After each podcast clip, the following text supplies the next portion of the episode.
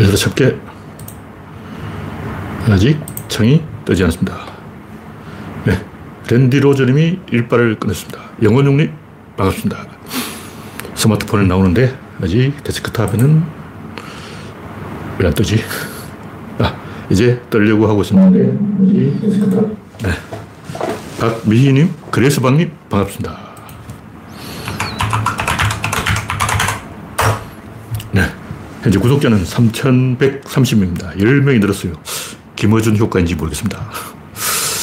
김어준 덕분에 시청자가 조금 늘었는데 저희가 유료화를 안 했기 때문에 이 누구를 팔아서 장사하는 건 아니에요. 아니, 장사를 안 하고 있어요. 저 장사를 할 준비로 이제 구독자가 이왕이면 좀 늘었으면 좋겠죠.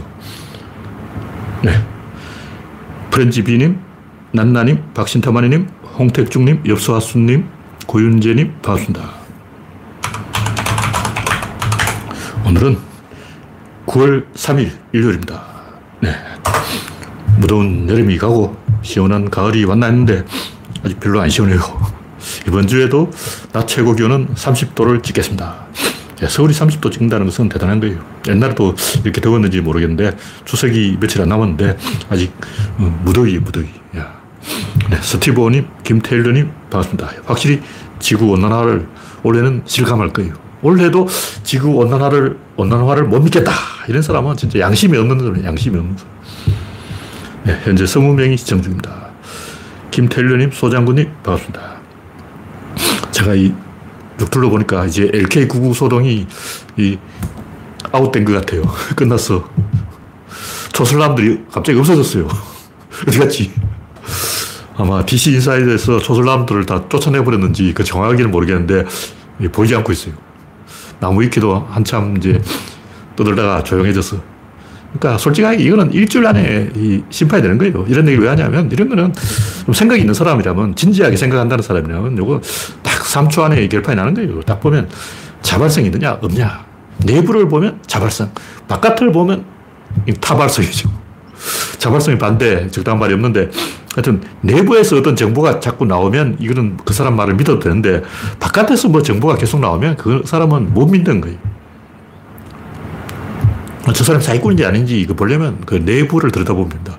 내부에서 뭔가 계속 나와야 돼요. 네, 올리원님, 김영창님, 이영수님 반갑습니다. 현재 이십구 명이 시청 중입니다. 여러분의 구독과 알림, 좋아요는 큰 힘이 됩니다.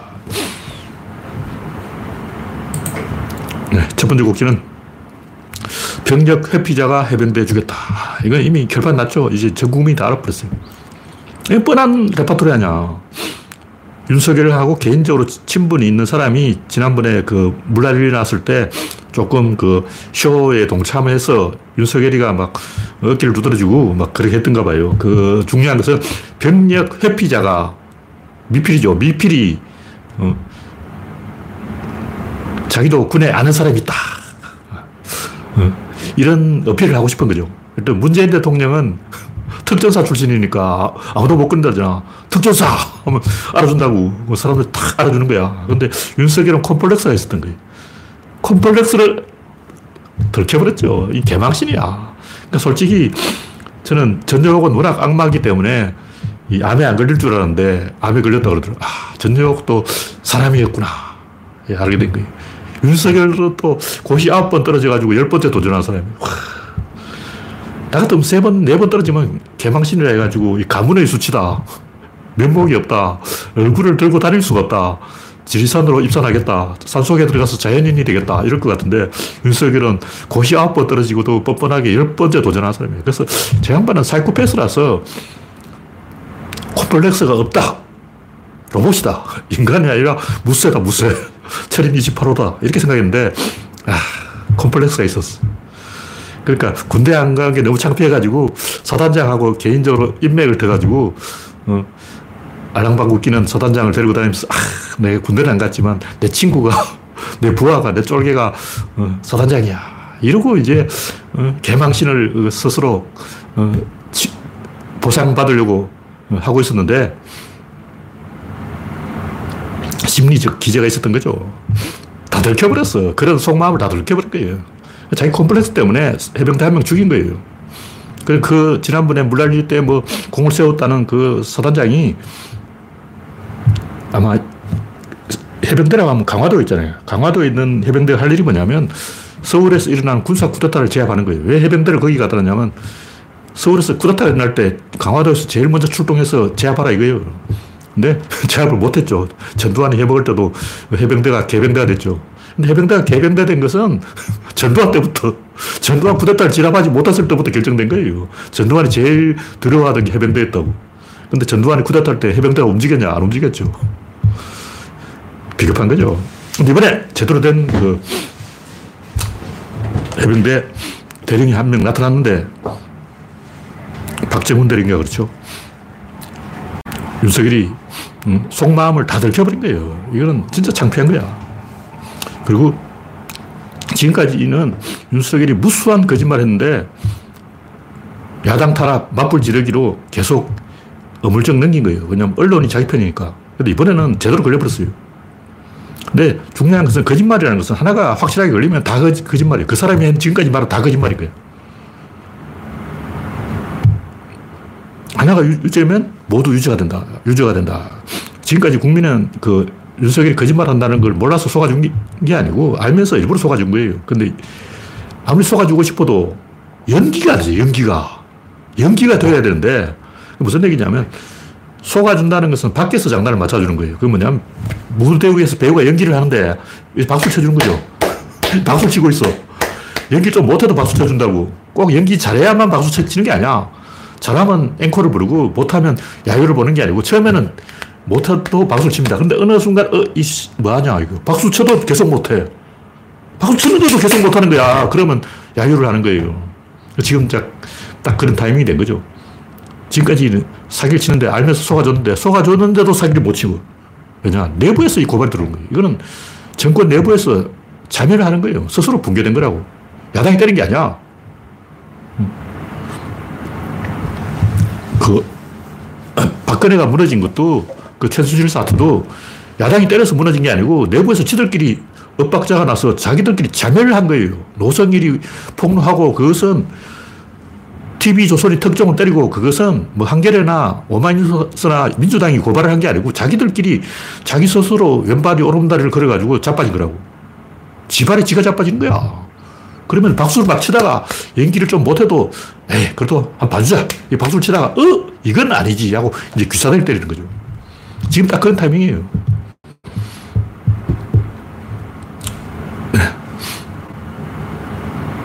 저희가 제가 하고 싶은 얘기는 경제가 망하고 양평고속도로 사태, 오송지하 차도 참사, 이태원 사태, 잼버리 사태, 이동관 사태 이런 식으로 계속 사고가 터진데도 국민들이 어, 계속 야당을 조지니까 호기심 때문에 저 인간이 어쩌려고 저러나, 뒷감당을 어쩌, 어떻게 하려고 저러나 호기심 때문에 어느 정도 지지율을 밀어줬는데 이제는 물리적 한계에도 이제는 하고 싶어도 지들끼리 박자가 안 맞아서 자멸을 하는 데는 도와주고 싶어도 도와줄 방법이 없다.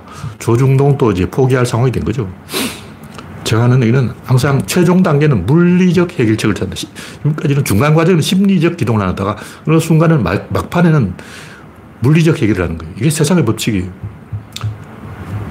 심리적 기동 상태는 어떻게 속임수를 써서 넘어갈 수 있어요. 그런데 물리적 기동 상태가 되면 속임수가 안 먹혀요. 더 이상 이거는 답이 안 나오는 거예요. 지금 이제 심리전에서 물리전으로 넘어가는 과도기 상황이다. 뭐 이런 얘기죠.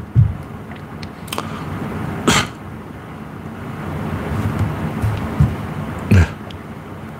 다음 곡지는 이승만, 김구, 김일성, 박헌영. 이런 제가 하고 싶은 얘기는 뭐냐면 그 옛날에 반공 교육을 하다 보니까 이 역사 교육을 근대사를 제대로 안 가르쳤어요.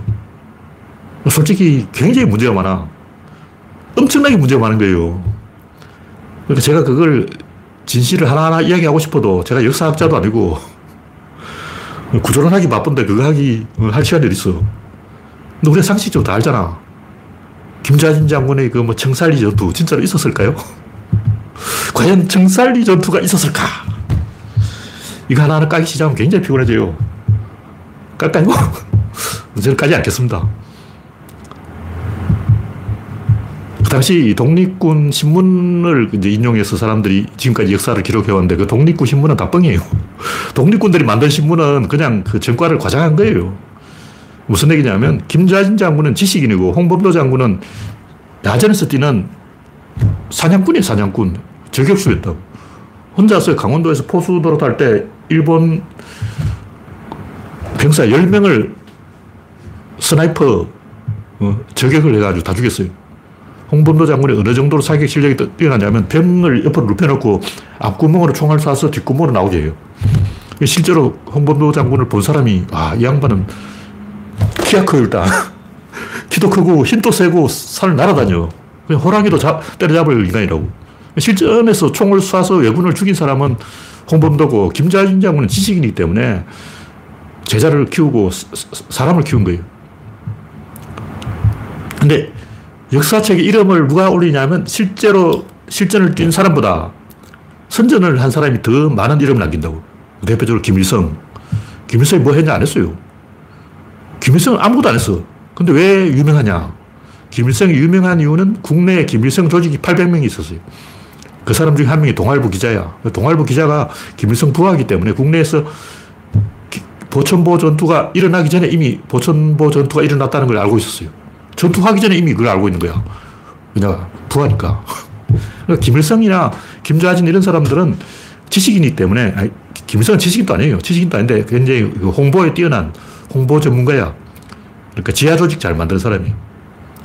제가 엊그제 남북은 이현상 이야기를 했는데 박헌영, 이현상 이런 사람도 조직의 규제, 조직의 규제. 그러니까 박헌영이 한 게 뭐 있어? 이현상이 한 게 뭐 있냐고. 뭘 했냐면 조직을 만드는 거예요. 조직의 명수 뭐 이런 게 있어요. 그러니까 홍범도는 조직의 명수가 아니기 때문에 실전에서 그 독립군의 존경을 받았을 뿐이지 그 국내에 뭐 자기 세력을 만든 사람은 아니기 때문에 역사에서 홍범도는 이렇게 낮춰주고 김좌진은 이렇게 올린 거예요. 왜냐? 민족 진영과 사회주의 진영 이렇게 균형을 맞춰야 되거든요. 민족 진영이 있고 사회주의 진영이 있다. 이 균형을 오십도 오십으로 맞춰야 돼. 근데 실제로 그랬냐고. 실제로 그랬냐고. 일단 거짓말이잖아. 이렇게 다 까면 피곤해져요. 진실로 말하면 레닌이 이백만 루블을 줘서 이거 어디에 줬냐? 임시정부에 줬어요. 근데 임시정부 안에 좌파와 우파가 있어.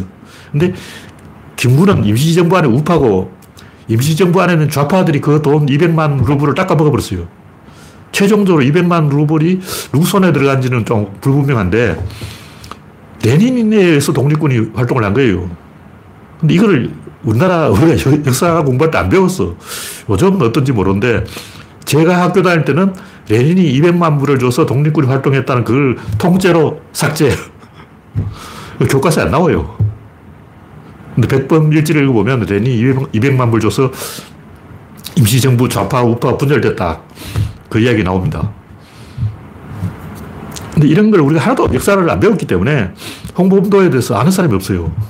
근데 이걸 하나하나 까면 음. 아, 홍범도가 사실은 김좌진보다 더 레벨이 높다 하는 걸 진실이 드러나 버린 거예요. 골치 아파지는 거예요. 이제 민족 진영이라는 건 사실상 존재하지 않았다. 이거 드러나 버려요. 민족 진영, 뭐 사회주의 진영 이건 그냥 말 갖다 맞춘 거지 그런 게 있어요. 그냥 독립군이지. 실질적으로 과제를 가지고 이야기해야 돼요. 당시 과제는 세 가지가 있었어요. 뭐 얘기했지만 첫 번째가 민족혁명, 두 번째가 사회혁명, 세 번째가 친일청산이에요. 이승만 또 그중에 두 가지를 한 거예요. 그러니까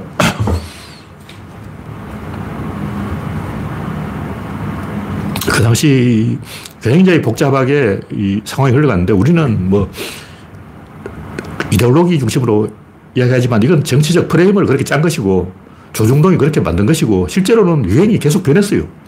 무정부주의도 있고 무슨 주의 무슨 주의 있었는데 그 주의라는 것은 하루에 열두 번보다 더 변하는 거기 때문에 아무 의미가 없어요. 누가 돈을 주느냐. 레닌이 돈을 주면 좌파가 되는 것이고 장개석이 돈을 주면 우파가 되는 거예요. 김구는 장개석 돈으로 먹고 살았고 김일성은 스탈린 돈으로 먹고 살았어. 돈 주는 사람 따라가는 거죠. 총을 주는 사람 따라가는 거예요. 이념이라는 것은 그 미군정이 공산당을 불법화한 그 시점부터 이야기해야 돼요. 그 시점부터 이념 대결이 시작된 거예요. 그 이전에는 좌파도 아니고 우파도 아니고 중도파도 아니고 그냥 적당히 그냥 인맥 따라서 붙어먹었는데 뭐 예를 들면 여운형이 좌파일까 우파일까 좌파라면 좌파고 우파라면 우파고 어? 김구 선생도 어떻게 보면 저 거구다. 그러고 어떻게 보면 저 공산당이다 그런다고. 그럼 김구 선생은 거구냐 공산당이냐. 말 갖다 붙이면 공산당이라고 할 수도 있고 거구라고 할 수도 있어요. 왜 공산당이면서 거구냐고. 김구 선생을 미워하는 사람도 진짜 많아요. 그 사람들은 김구를 거구로 보는데, 왜냐하면 장개석 밑에 있었기 때문에, 장개석이 거구니까 김구도 거구다 이렇게 된 거예요.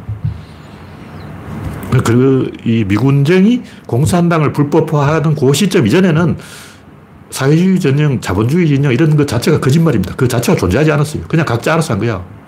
전부 거짓말이라고. 이 이야기는 굉장히 복잡하기 때문에 이 많이 검색을 해봐야 알 수가 있어요. 네, 지제리님 반갑습니다. 다음 곡지는 프레시안 초딩이냐? 이게 무슨 얘기냐면, 프레시안이 어떤 주장을 하냐면, 윤석열이 거구로 가니까 그럼 거구를 전면으로 내세워서 총선에서 평가를 받아보자, 이런 주장을 하고 있는 거예요. 듣고 보면 굉장히 말되는 것 같은데 굉장히 일석은 초딩 생각입니다. 프레시안이 아이큐가 영이에요. 아이큐가 십만 돼도 이런 머저리 같은 짓은 안 할 건데, 이 사람들 보니까 아이큐라는 것 자체가 없는 것 같아요. 역사 공부를 전혀 안 하는 거예요. 다 그런 식으로 해본 게 나폴레옹이고 박정희고 김일성이고 히틀러라고. 히틀러도 민주적으로 독재자가 됐고, 김일성도 사회 인민민주주의 공화국이라고, 김일성은 국호에다가 민주주의를 박아놨어. 조선인민민주주의 공화국 아니야.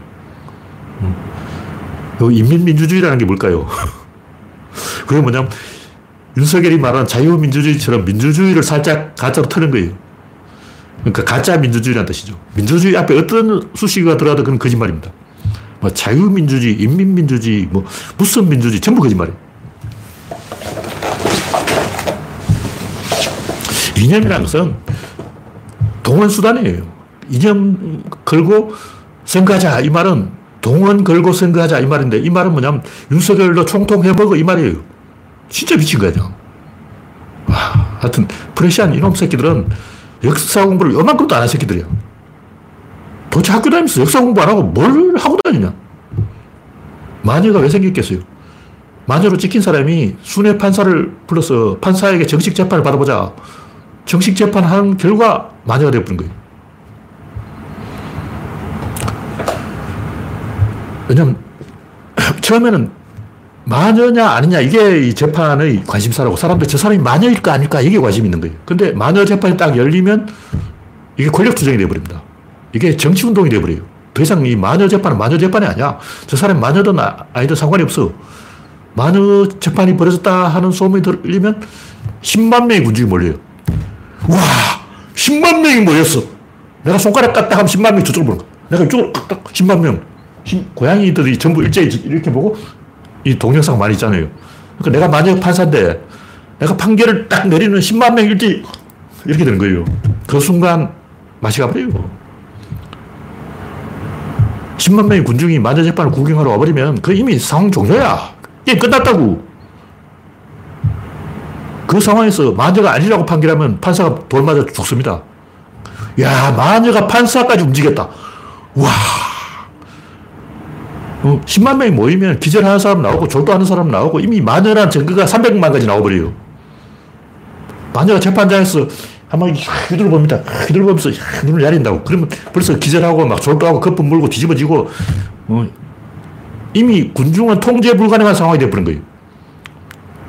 이미 마녀라는 거 누구들로 봤는데, 졸도하는 거 봤지, 기절하는 거 봤지, 거품 물고 자빠지는 거 봤어.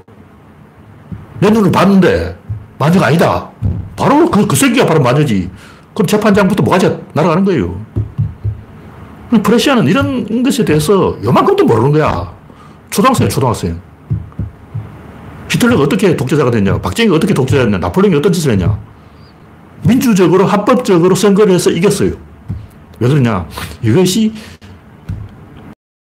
동원 경쟁이 들어가면 그 자체는 이미 민주주의 파괴가 룰이 되어버리는 거예요. 이념을 가지고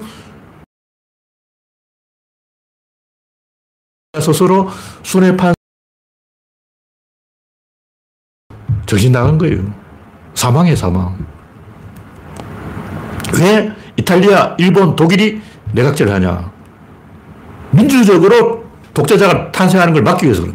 민주주의를 하면 바로 독재자가 나오는 거야. 그걸 사람들이 알아요. 민주주의를 해도 독재자가 안 나오는 게 바로 내각제라고. 왜 독일, 이탈리아, 일본 패전국, 이 차 대전 패전국만 내각제를 하도록 강요를 하냐. 이놈들은 민주적으로 독재자를 지지할 것이 뻔하기 때문에 민주적으로 민주주의를 파괴해버린다고. 그걸 다 아는 거야. 한두 번 속았냐고. 그래서 내각제를 만들어 놓은 거예요. 우리나라가 내각제라면 프레시안 말들대로 해도 됩니다. 왜냐하면 내각제라는 제도는 민주적으로 독재로 넘어갈 수 없는 제도예요.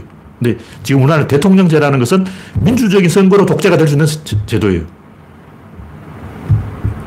그래서 굉장히 멍청한 짓을 프레시안 하고 있는 거예요.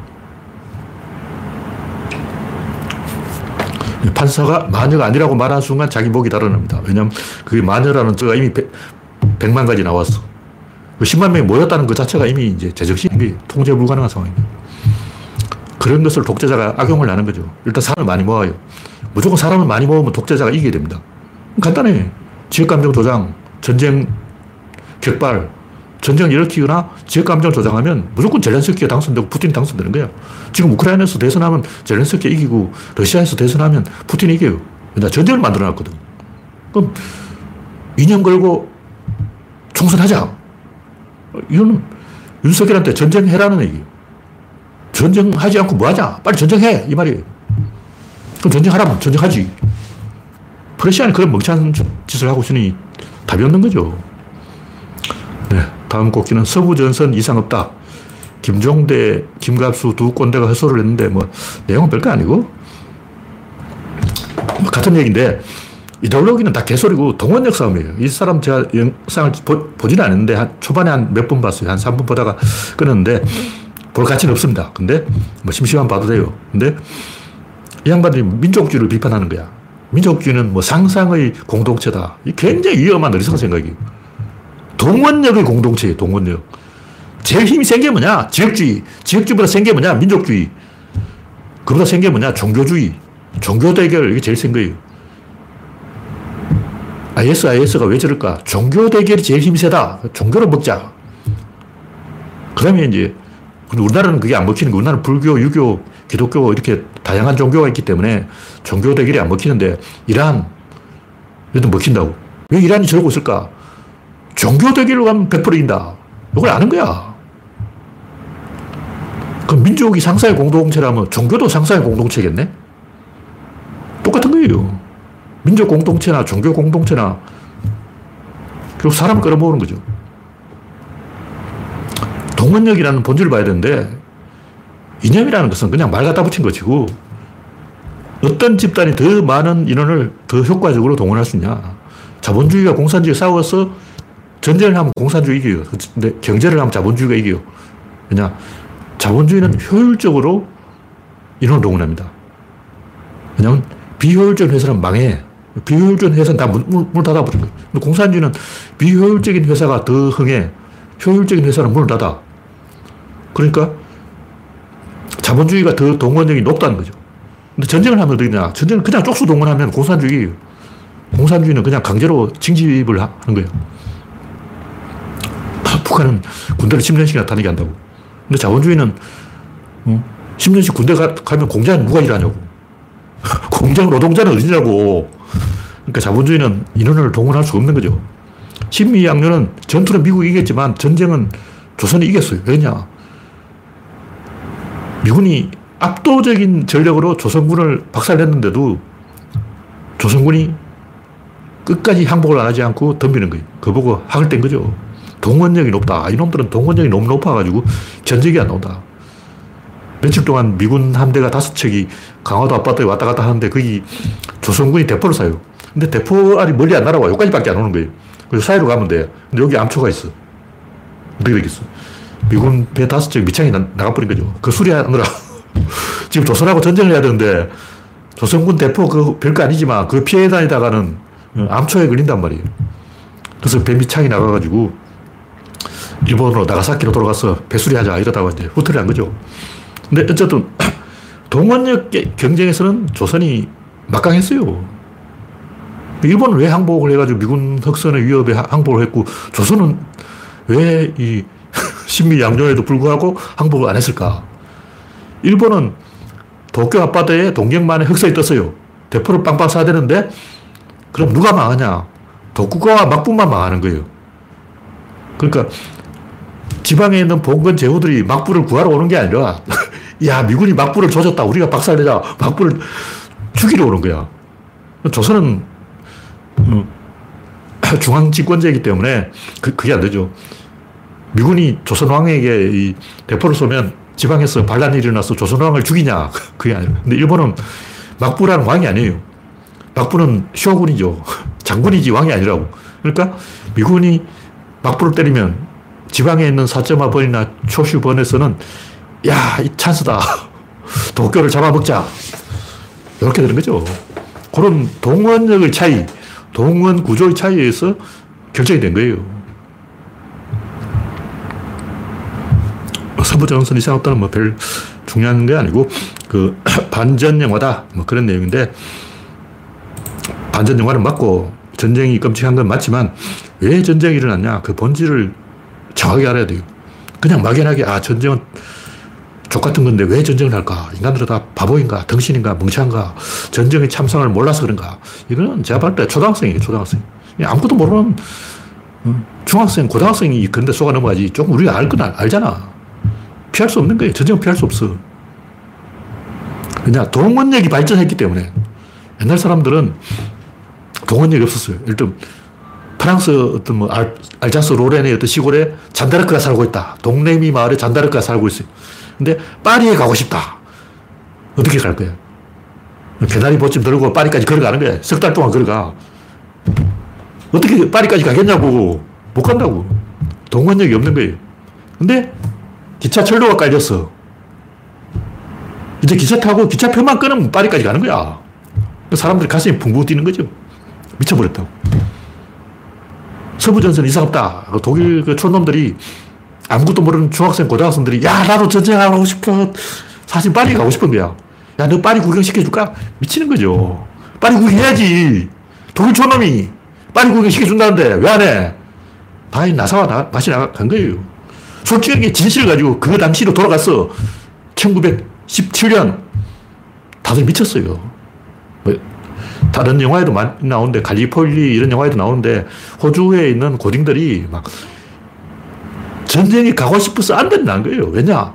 영국 런던을 구경하고 싶어. 와, 런던까지 배를 태우는데 호주 촌놈이 그 사막에 캥거루하고 막 살다가 아침에 캥거루 떨어져갖고 그러고 있다가 갑자기 런던을 구경시켜주겠어. 런던 가야지. 여물에야 안 가겠냐고. 내가 볼 때 여기 있는 시청자 여러분들 전부 야, 씨발 런던까지 배 공장 태워준다. 가야지. 바로 비행기표 끊어. 음, 지금이 아니고 천구백십칠 년이에요. 천구백십칠 년 호주 시골에서 캥거루하고 산토끼 잡아먹던 시골 촌놈이 비행기 타고 배 타고 런던까지 공짜로 갈 수 있다. 갑니다.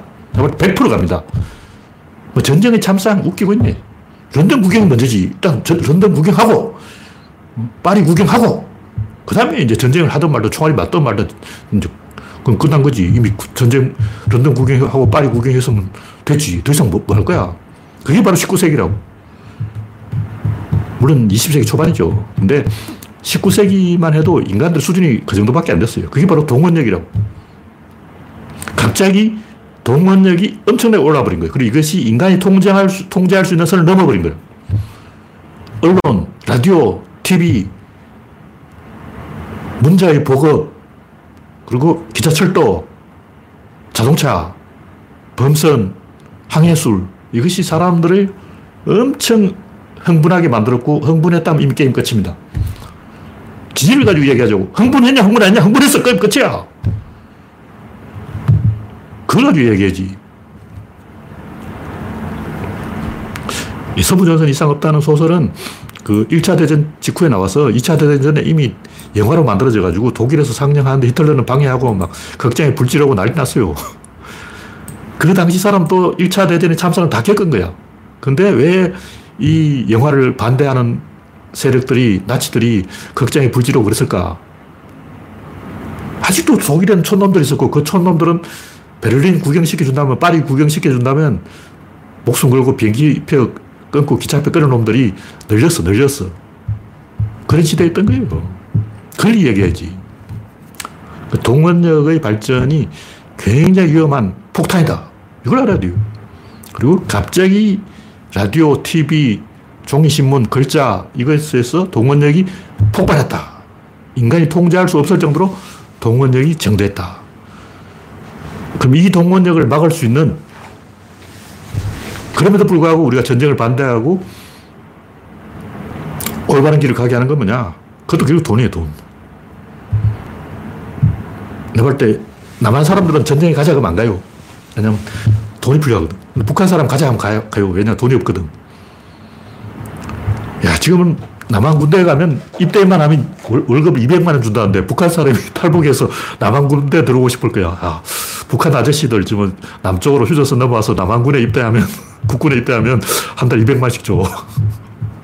그러니까 북한 사람은 돈이 없기 때문에 아사리판인 거죠. 전쟁하자! 뭐 이런 거고. 남한 사람들은 돈이 있기 때문에 전쟁을 왜 해? 이렇게 된 거죠. 그러니까 인류의 부가 증대해서 동원력을 억제할 수 있을 정도로 자본주의가 성장해서 이게 겨우 전쟁이 억제된 거지. 그게 깨지면, 그 구조가 깨져버리면 다시 전쟁하는 거예요. 그게 지금 우크라이나 전쟁이라고. 왜 전쟁을 할까? 러시아는 석유 팔아먹는 것 외에 산업이 없어. 지킬 것이 없는 거예요. 그래서 전쟁하는 거예요. 그냥 전쟁이 제일 수지 맞는 장사예요. 그럼 러시아에서 전쟁 외에 수지 맞는 장사가 뭐 있냐? 쟤들이 티비를 파냐? 라디오를 파냐? 자동차를 파냐? 반도체를 파냐? 뭘 팔아? 중국은 전쟁 안 합니다. 왜? 중국 팔아먹을 게 있거든. 근데 러시아는 팔아먹을 게 없기 때문에 전쟁을 하는 거예요. 이런 본질을 가지고 얘기하지. 사람들이 전쟁의 참상을 몰라서 전쟁을 안 한다는 것은, 이거는 일곱 살 꼬맹이 생각이에요. 근데 우리는 알 걸 다 아는 사람이기 때문에 지지로 얘기하는 거예요.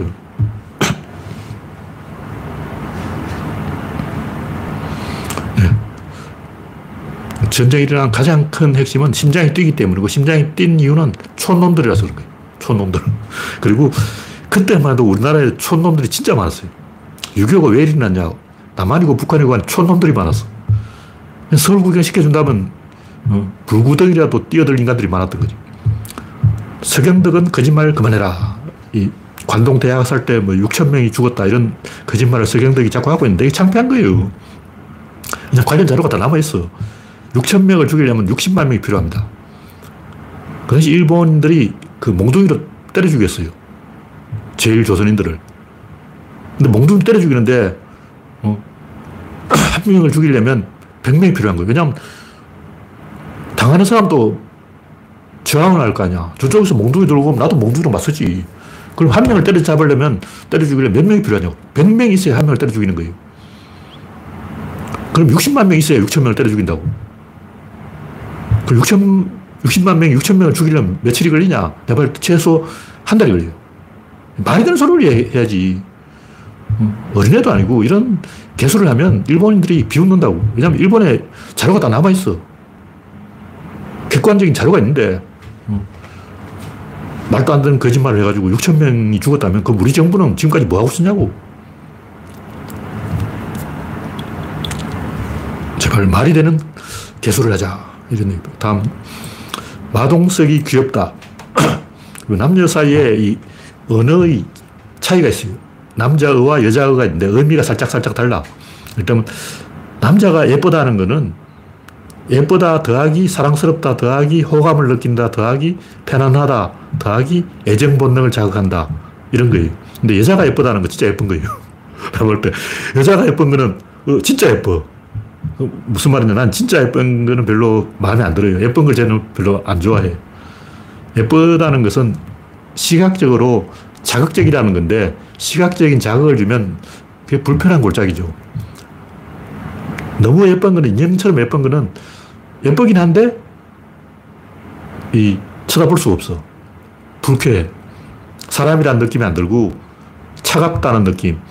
나한테 해코지를 할 것 같다. 너 꺼져 그럴 거잖아. 너 냄새 나니까 꺼져 그런다고. 그러니까 남자가 예쁘다고 말하는 건 좀 사랑스러운 걸 말하는 거고, 여자가 예쁘다는 건 진짜 예쁜 걸 말하는 거예요. 근데 여자가 예쁜 거는 남자들한테는 비호감이에요. 비호감. 성괴라고. 성괴. 성형수술로 굉장히 예쁘긴 한데 코를 이렇게 뒤집어놨고 여기다 뭐 집어넣었어.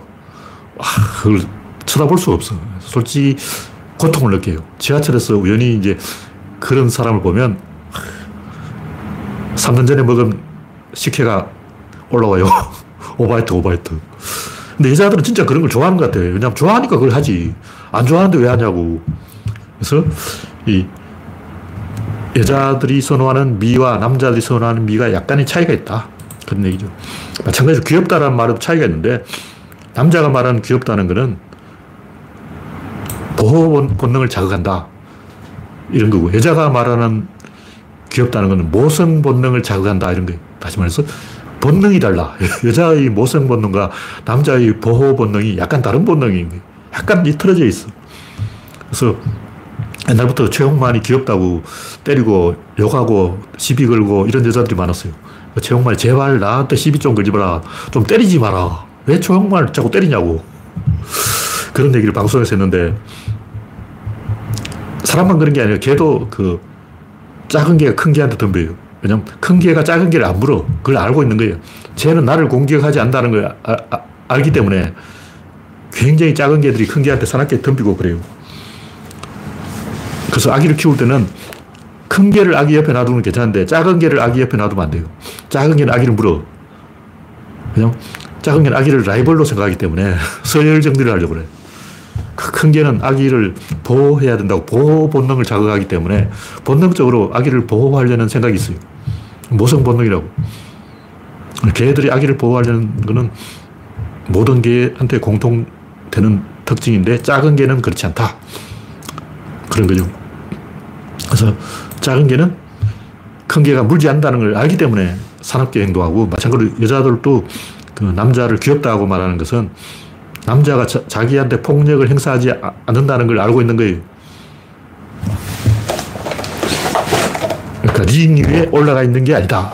남자는 본능적으로 마동석 같은 근육을 보면 위축되기 때문에 쫄아서 어, 귀엽다는 생각을 못하죠. 귀엽다는 건 만만하다는 뜻이 있는 거예요.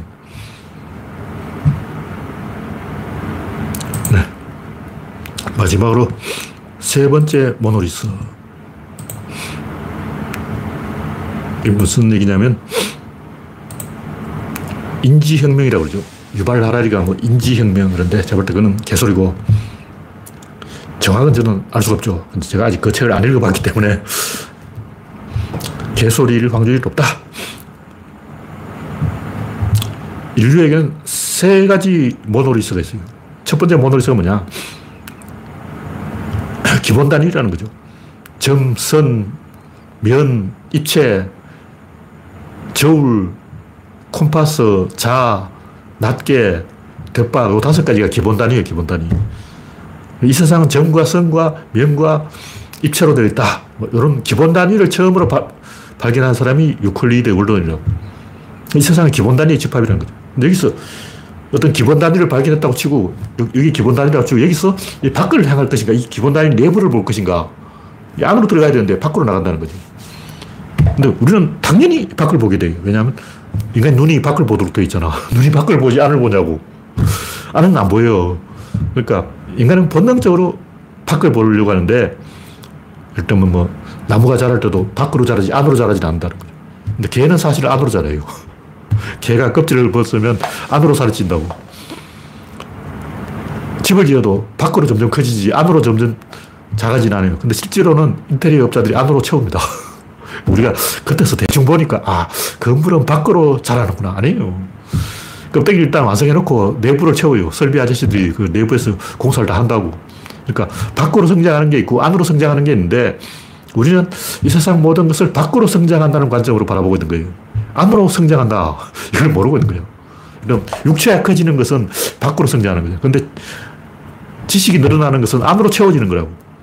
안으로 채워지는 것도 있고 밖으로 성장하는 것도 있는데 우리는 기본적으로 세상을 이 바깥으로 뻗어나간다. 이런 관점으로 보기 때문에 안을 보려고 안 하는 거예요. 근데 그 처음으로 안을 본 사람이 누구냐? 갈릴레이라는 거죠. 뉴턴은 뭐였냐? 뉴턴은 갈릴레이를 해설한 거예요. 아인슈타인은 뭐랬냐? 아인슈타인은 갈리, 뉴턴의 오류를 바로 잡은 거예요. 결국 갈릴레이가 다 했다. 갈릴레이가 규명한 운동법칙. 사실은 이걸 구체적으로 수학 공식을 다 풀어낸 건 뉴턴이지만 그 화두를 던진 건 갈릴레이이기 때문에 처음으로 생각 자체를 한 사람이 갈릴레오. 근대과학은 갈릴레오가 다 만들었다. 중요한 것은 방향전환인 거예요. 밖을 보다가 처음으로 안을 보았다고. 근데 방향을 전환하니까 어떤 일이 있느냐. 무한복제. 과학이라는 것은 복제하는 거지 수집하는 게 아니에요.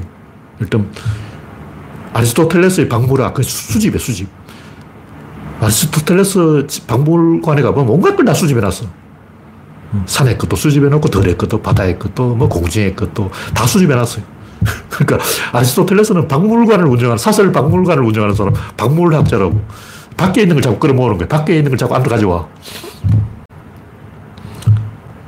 근데 갈릴레이는 내부를 들여다본 거예요. 그 내부에 뭐가 있냐? 운동 메커니즘이 있는 거예요. 여기서 중요한 운동이 있는 게 아니라 운동 메커니즘이 있다는 거예요. 근데 운동은 뉴턴이 해설했어요. 그럼 운동 메커니즘은 누가 해설했냐? 아무도 못했어요. 그게 구조론이에요. 다시 말해서 갈릴레이가 처음으로 이 안을 봤어. 어, 안에 잉크가 들어있구나. 안을 봤는데 안에 뭐가 있냐? 운동 메커니즘이 있는데 그 메커니즘을 아무도 해설을 안 했다는 거예요. 운동만 해설한 거예요. 그게 뉴턴 역학이라고. 그래서 지금 양자역학까지 가면서 이 서양의 과학자들이 굉장히 헷갈려 한다고, 뭐 입자냐 파동이냐 그러고 자기들끼리 입씨름하고 뭐 엄청나게 놀랐다 그러고 막 뒤집어졌다 그러는데 제가 볼 때는 유치찬란이에요, 유치찬란. 내부를 안 보는 거예요. 메커니즘을 안 본다고. 그러니까 모든 설명은 메커니즘적으로 설명해야 되는데 메커니즘의 관점에서 설명한 사람은 지금까지 없습니다. 왜냐면 질, 입자, 힘, 운동량이 있는데 이 전체가 메커니즘이에요. 이 전체를 가지고 설명해야지. 힘과 운동의 관계, 운동과 양의 관계, 이걸 설명하는 것은 설명이 아니야. 그럼 자동차가 왜 가냐? 바퀴가 구르니까 가지. 이건 맞긴 맞는데 바퀴가 구르니까 가지. 안, 안 구르는데 가겠냐고. 근데 왜 구르냐고. 엔진이 바퀴를 돌리니까 구르지. 맞는 말이에요. 엔진이 왜 바퀴를 돌리냐고. 가솔린이 폭발하니까 엔진이 바퀴를 돌리는 거예요. 그러니까 일 차적으로 가솔린이 폭발한다. 피스톤이 힘을 전달한다. 그 다음에 바퀴로 힘이 전달된다. 그 다음에 바퀴가 구른다. 그 다음에 간다. 이렇게 가야 되는데 바퀴가 굴러서 차가 간다. 요것만 설명하는 거예요. 가솔린이 폭발해서 위치 에너지가 운동 에너지로 바뀌었다. 요걸 설명을 안 해. 그래서 바깥 껍데기만 설명하고 음. 비행기가 왜 떠냐 하니까 떠, 날개가 있으니까 떠지 뭐 이런 식으로 해야 돼. 날개 있는데 왜 떠냐고. 조금 한, 한 걸음 더 나가야 돼요. 제가 부력과 중력의 차이도 이야기했지만 부력은 위로 뜨는 거고 중력은 밑으로 깔아앉는 거예요. 두 가지 힘이 있다고 그런 생각해요. 그런데 실제로는 부력은 없습니다. 이건 가짜 힘이에요. 부력이 뜨는 게 아니고 물이 밑으로 파고들면서 이렇게 밀려나가는 거죠. 이 튕겨나가는 거라고. 그러니까 공이 벽에서 맞아서 튄 것은 공이 결정한 게 아니고 벽이 결정한 거죠. 공이 스스로 한 게 아니라는 거죠. 인간이 이걸 구분을 안 하기 때문에 이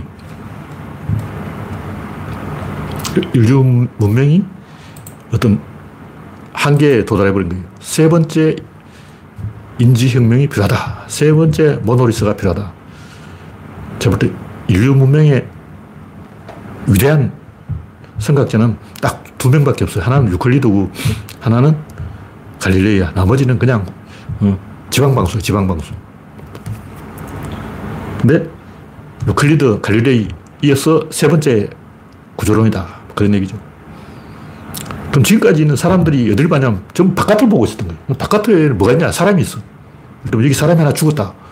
어선을 불러야 되는데 어선을 부르는 게 아니고 일단 사람을 많이 모아. 사람을 많이 모으다 보면 어사가 나올 수도 있고 푸닥거리를 열심히 하다 보면 소문이 나고 소문이 나다 보면 해결될 수가 있는 거예요. 일단 사람을 많이 끌어모으는 게 뭐냐? 종교, 정치. 그러니까 과학을 안 하고 전부 종교적, 정치적 기동을 하고 있다. 제가 비판하고 있는 유기농. 유기농이 뭘까? 이거는 결국 이게 정치예요, 정치. 정치적 편가르기라고. 유기와 무기로 딱 갈라버린 거예요. 그냥 농사 지으면 되는데 이건 유기농이고 이건 유기농이 아니고 이렇게 딱 갈라버려. 이게 편가르기 아니야. 갈라치기. 윤석열이 가르쳤냐? 조중동이 그런 거 가르쳤냐? 왜 갈라치냐고.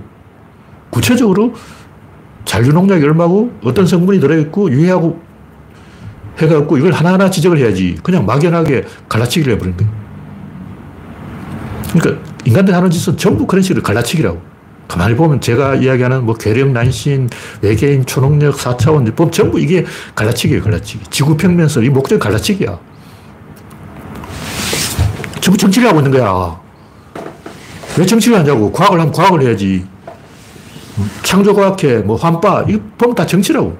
환빠들이 주장하는 거 전부 가만히 들어보면 역사를 이야기하는 척하면서 사실은 정치를 하고 있는 거예요. 교회도 마찬가지. 종교도 왜 자꾸 윤석열 찍으라 그럴까? 그 정치를 하고 있는 거예요, 이 양반들이.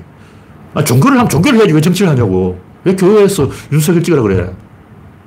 전부 갈라치기를 하고 있다고. 그러니까 내, 내부를 들여다보면 이 과학인데 바깥을 보니까 사람 불러모으고 쇼를 하고 마녀사냥을 하고 누군가를 죽이는 거예요. 왜냐하면 누군가를 죽여야 제일 사람이 많이 모여. 누가 장가 갔다 하면 백 명이 모이는데 장례식이 열면 천 명이 모여. 지금까지 사람 제일 많이 모은 게 노무현 장례식 아니야. 사람을 많이 모으려면 사람을 죽여야 된다. 사람 죽이는 거예요. 네, 오늘 이야기는 여기서 마치겠습니다. 현재까지 참여해주신 이십팔 명 여러분 수고하셨습니다. 감사합니다.